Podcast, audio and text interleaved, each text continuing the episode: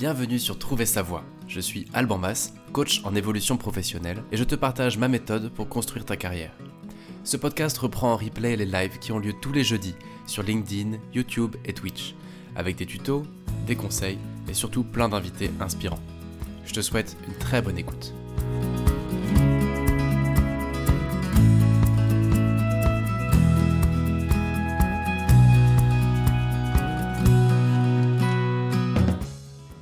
Dans ce direct de Trouver sa voie où on va aujourd'hui parler de euh, comment est-ce qu'on peut essayer de sortir de l'ombre d'un parent, euh, un père, une mère, et aussi plus largement d'ailleurs on le verra sur d'autres figures familiales. Comment est-ce qu'on peut essayer de vivre notre propre vie et de sortir parfois d'une forme de, de, de, prédestination familiale ou même de tyrannie familiale qui peut nous obliger malgré nous, et sans même qu'on en ait conscience, à vivre une vie qui n'est pas forcément la nôtre. Je vais aller beaucoup plus dans le détail, bien sûr, mais en tout cas, bienvenue à toi si tu nous rejoins de LinkedIn, de YouTube, euh, de Spotify, Apple, si tu écoutes en direct, si tu écoutes en replay. Euh, moi, je démarre cet épisode un peu stress parce que j'étais hyper en speed. J'avais encore un bébé euh, sur les genoux il y a, plus ou moins cinq minutes, donc j'espère que ce sera, ça s'entendra pas trop, ce côté un peu improvisé. Encore une fois, bienvenue. Et ça y est, c'est parti, on attaque le sujet. Vous allez voir, c'est un peu empirique c'est basé seulement sur mes observations et mon expérience. Donc ça va manquer un peu de théorie, comme bien souvent. Et donc je suis preneur d'apports euh, divers et variés sur le sujet aujourd'hui. Alors pourquoi cet épisode? Pourquoi euh, est-ce que j'ai eu envie de reparler au fond euh, du poids familial en matière d'orientation professionnelle? On est ici sur un podcast qui parle d'évolution de carrière. On n'est pas dans un podcast de psychologie. On n'est pas dans de la thérapie. Et pourtant, et pourtant, c'est déjà la deuxième fois que le sujet concerne cette sorte de, euh, de, poids familial lié à notre orientation. J'ai voulu en parler pour plusieurs raisons. La première, c'est que c'est extrêmement important. Ce que j'observe dans mes accompagnements, euh, et je pense que c'est le cas de tous les coachs, c'est que la frontière entre le perso et le pro, elle est très mince, que notre enfance pèse énormément sur notre vie d'adulte, et que même une fois adulte, notre culture familiale, la famille dans laquelle on a grandi, notre entourage familial pèse encore énormément, et ce, parfois toute notre vie. Euh, donc l'enfance, c'est une chose, mais il y a aussi le reste de notre vie où ça pèse encore.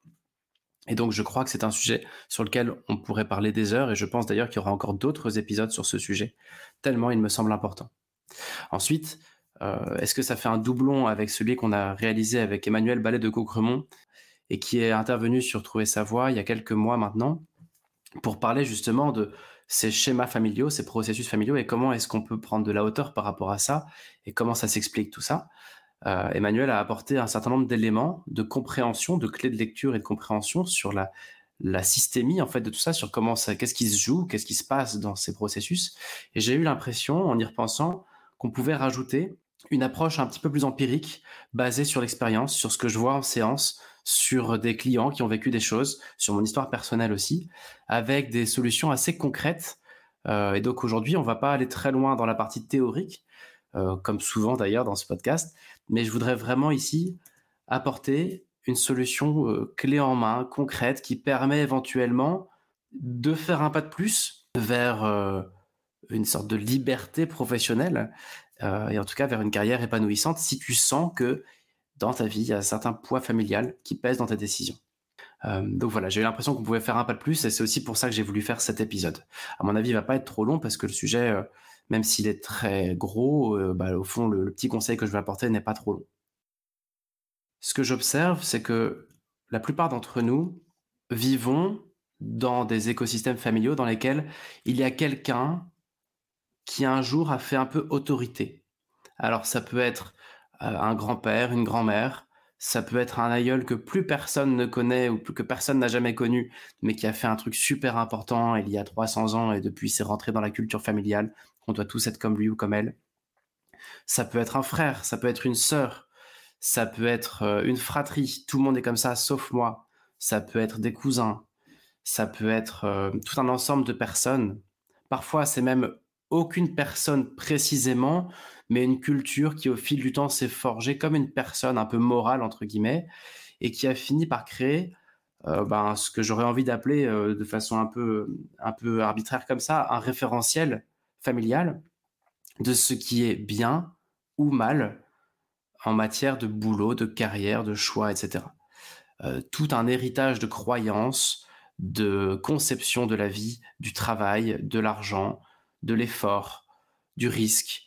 Et tout ça, c'est un package dont on est nombreux à avoir hérité. Je dis on parce que je me mets dans le même bateau, mais c'est pas l'objet ici de raconter ma vie. Mais le, je crois que quasiment euh, nous tous avons hérité, sans que personne ne le souhaite, mais d'un certain package avec euh, un certain nombre de croyances, dont certaines sont très vertueuses et d'autres sont très limitantes. Et donc, il nous appartient parfois, pas toujours, mais parfois, de revisiter ça pour aller chercher une certaine forme de liberté. En tout cas, si tu écoutes cet épisode, c'est probablement que le titre te parle. Et comme le titre est quand même assez engageant, eh bien voilà, ici, ce que je veux aborder, c'est vraiment comment est-ce qu'on peut, au fond, se libérer un peu de ça et aller vers plus de soi-même et un petit peu, et subir un petit peu moins. Donc il y a ce fameux référentiel qui se crée, qui va définir ce qui est bien ou mal, ce qui est possible et pas possible, ce qui est risqué et pas risqué, ce qui est acceptable et pas acceptable, etc. Et à partir de ce moment-là, tout le monde dans la famille, euh, au sens très large, va être comparé et va aussi s'auto-comparer à ce référentiel. Toutes nos actions, toutes nos décisions, toutes nos études, tous nos choix de carrière, etc., y compris nos choix de conjoint, vont être comparés par rapport à ce référentiel. Alors parfois c'est fait de façon très implicite, on va, les parents vont émettre un avis, l'entourage va émettre un avis sur nos décisions. Parfois, c'est fait de façon très indirecte, voire même un peu pernicieuse. On va comparer sans trop comparer, etc., avec des petites phrases ou des petits, des petits détails, mais que l'enfant perçoit et que l'adulte perçoit aussi. Et donc, l'idée, c'est que peu à peu, on va se faire une identité, non pas de qui on est, mais de qui on est par rapport à ce référentiel. Donc, on va cocher certaines cases, et puis il y a d'autres cases qu'on va pas cocher.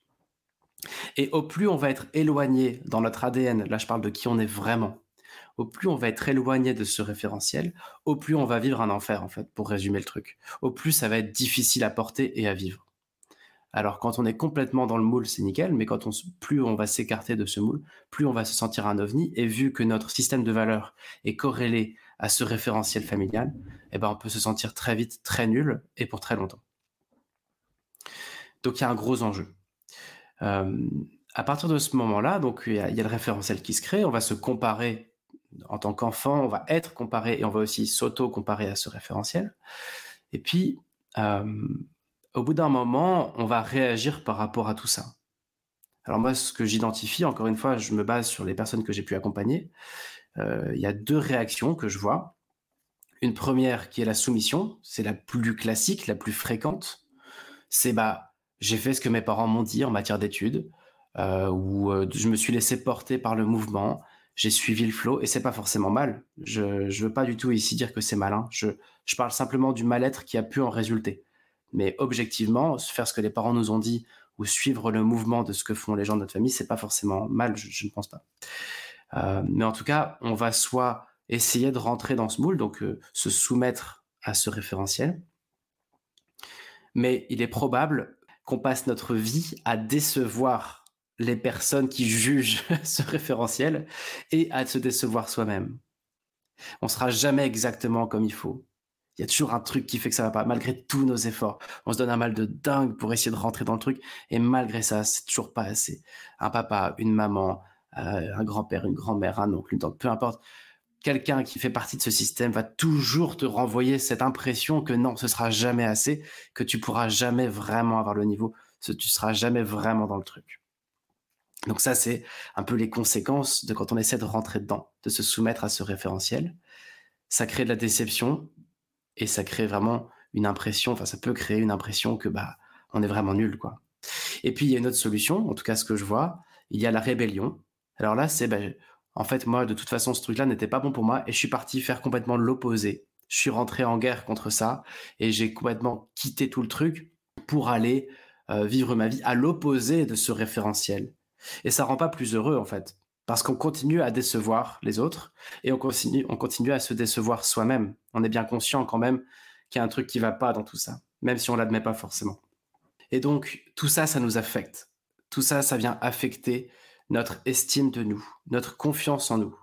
Et en fait, on sent bien qu'au fond de nous, ben, on peut se rapprocher de ce modèle, mais qu'il y a un truc qui va pas, quoi. Que au mieux, on arrivera un peu en dessous de la moyenne, mais qu'on sera jamais vraiment dans le truc. Alors encore une fois, aujourd'hui, je parle quand même de situation, de souffrance, de, mal-être par rapport à un référentiel.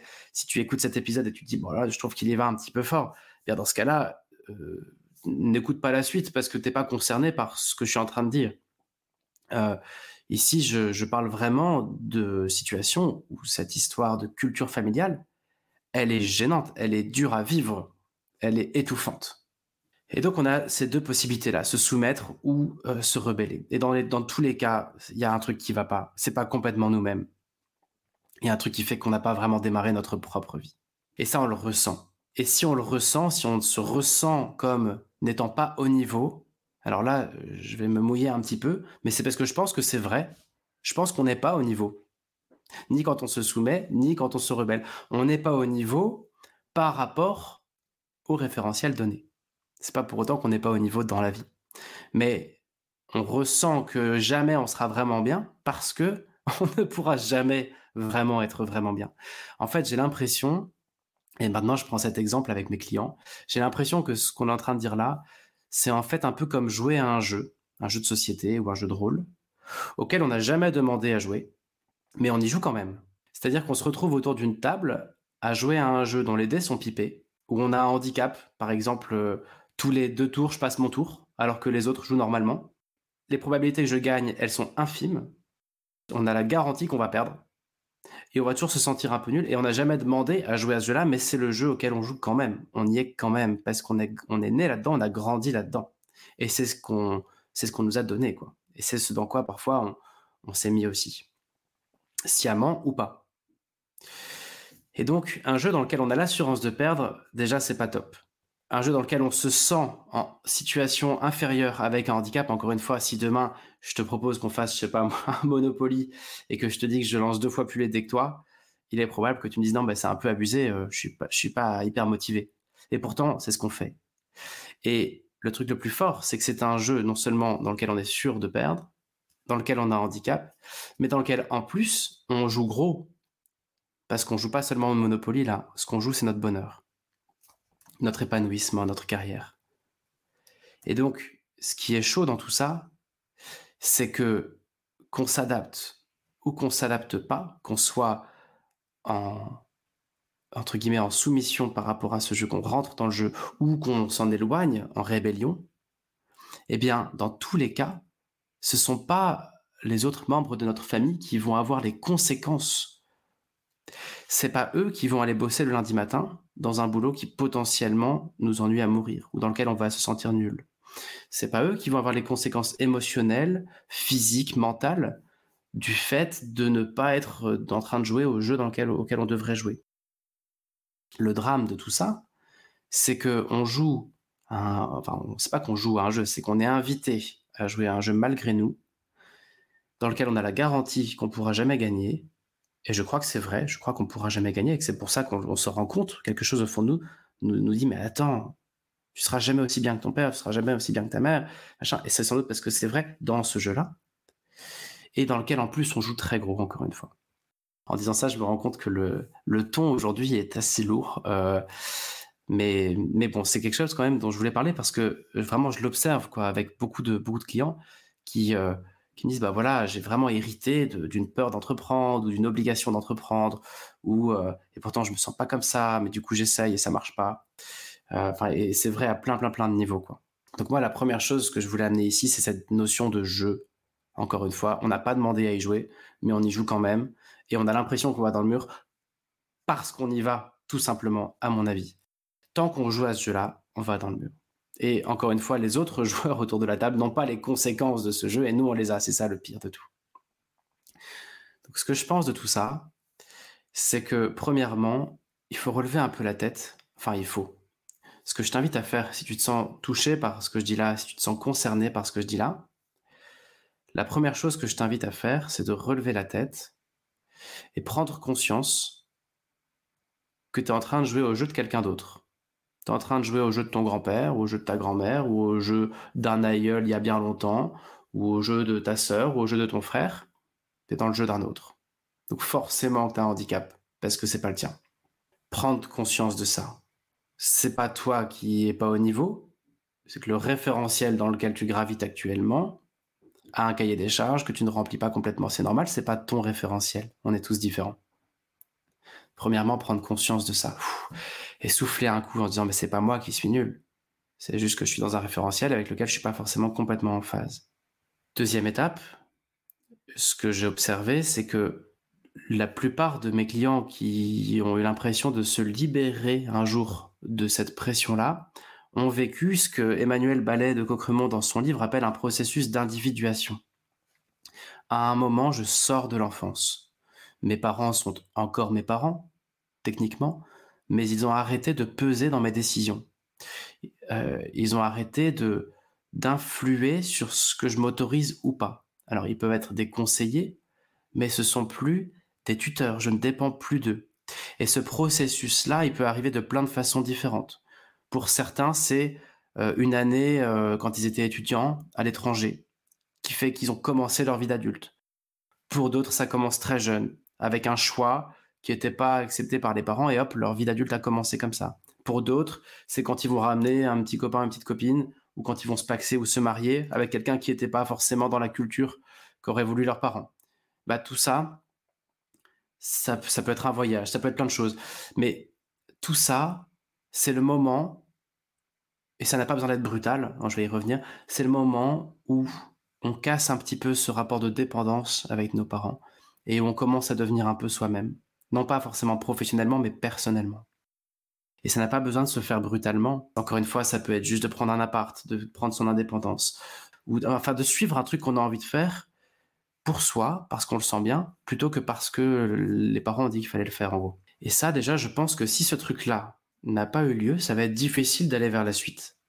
Ça va être difficile de tracer sa propre trajectoire si on est encore l'enfant de ses parents. Si on n'est pas encore un individu libre, euh, et là, je parle pas de carrière, je parle vraiment de, de démarrer sa vie d'adulte, en fait. Quoi. Donc voilà, je pense que c'est une étape importante. Et puis ensuite, troisième étape, là, on va plutôt parler de méthodologie, on va plutôt parler d'un outil. Ce que je te propose, c'est ce que je disais dans le titre, un conseil.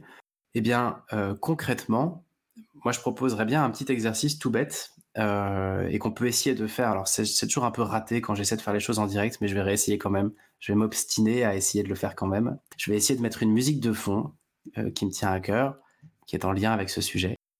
Et pendant ce temps-là, je te propose de réfléchir à deux choses. Donc, on va prendre notre temps. Ce que je t'invite à faire, c'est prendre un papier. Alors, si tu es en train de conduire, en replay ou si tu es en train de, euh, courir, euh, ça va être plus compliqué. Il va falloir le faire plutôt dans, dans ta tête qu'avec un papier. Je t'invite à te poser une première question, c'est qui est cette personne qui fait autorité dans ma famille? C'est qui ce référentiel? Alors parfois il y a personne, mais essayons quand même d'identifier une culture, une personne, à laquelle on va se comparer tout le temps. Est-ce que c'est ton père? Est-ce que c'est ta mère? Est-ce que c'est ton grand-père, ta grand-mère? Est-ce que c'est un frère? Est-ce que c'est une sœur? Est-ce que c'est un cousin? Une cousine? Est-ce que c'est un aïeul? Est-ce que c'est tout un ensemble de personnes? Voilà, je vais t'inviter donc, première question, à réfléchir à qui est ce référentiel? Deuxième euh, question que je t'inviterai à te poser, et je vais laisser un petit peu de temps après pour, pour essayer d'y répondre. De quoi j'ai hérité? Je fais partie quand même un petit peu de ce référentiel par hérédité. Et donc, de quoi j'ai hérité? Prends l'exemple d'un père. J'ai hérité d'une partie de ses talents. En quoi je suis comme lui? De quoi j'ai hérité J'ai pas tout eu. Si j'avais tout eu, je serais pas en train de perdre à ce jeu-là. Je serais pas en train de me sentir tout le temps nul. Mais j'ai eu quelque chose. Et puis troisième question que je t'invite à te poser, qu'est-ce que j'ai que lui n'a pas? Parce que moi, je suis le fruit d'une rencontre entre mon père et ma mère. Et donc, j'ai reçu un peu des deux. Et puis, il y a aussi moi-même, évidemment. mais j'ai sans doute reçu des choses, par exemple, de ma mère, que mon père n'a pas. Et donc, qu'est-ce que j'ai reçu en plus que lui n'a pas? Alors là, je dis pour mon père, mais ça pourrait être pour n'importe quelle personne euh, référentielle, encore une fois. À toi de voir euh, de qui on parle dans ta vie à toi. Et voilà. Je t'invite à réfléchir à ces trois questions-là. Qui est le référentiel? En quoi je suis comme lui ou comme elle? Qu'est-ce que j'ai moi aussi? Et qu'est-ce que j'ai que cette personne n'a pas? On ne va pas s'intéresser ici à ce que je n'ai pas et que cette personne a, parce que ça, tu le sais très bien. Et c'est ça qui fait que depuis que tu tournes en rond et que tu te sens nul, etc. Donc ça, ça sert à rien qu'on revienne dessus. Ce qui fait que tu rentres pas dans le truc et que tu n'as pas le niveau, c'est cette fameuse différence entre toi et cette personne. Donc ça, on s'en fout, pardon, mais on s'en fiche. L'enjeu, c'est qu'est-ce que tu as, qu'est-ce que tu as hérité par ailleurs que cette personne ou ce référentiel n'a pas. Je tente de mettre euh, ma petite musique le temps que tu réfléchisses à ces questions. Mes chers parents, je pars. Je vous aime et je pars. Vous n'aurez plus d'enfants ce soir. Je ne m'enfuis pas, je vole. Comprenez bien, je vole. Sans fumée, sans alcool. Je vole, je vole. Je me demande sur ma route si mes parents se doutent que mes larmes ont coulé, mes promesses et l'envie d'avancer. Seulement croire en ma vie, tout ce qui m'est promis. Pourquoi, où et comment, dans ce train qui s'éloigne chaque instant. C'est bizarre cette cage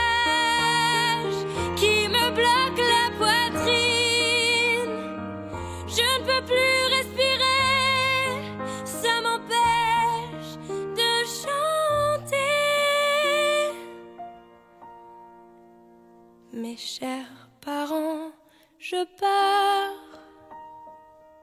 Je vous aime, mais je pars. Vous n'aurez plus d'enfants ce soir.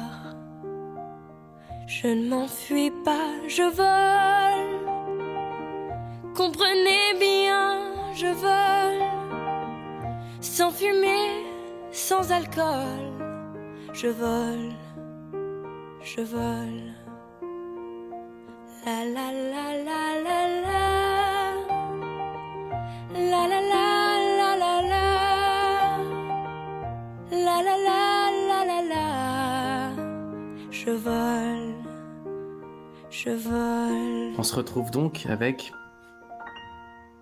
une personne qui sert de référentiel, une qualité que j'ai reçue de cette personne, et puis une qualité que j'ai reçue d'une autre personne, qui fait que forcément, je suis différent.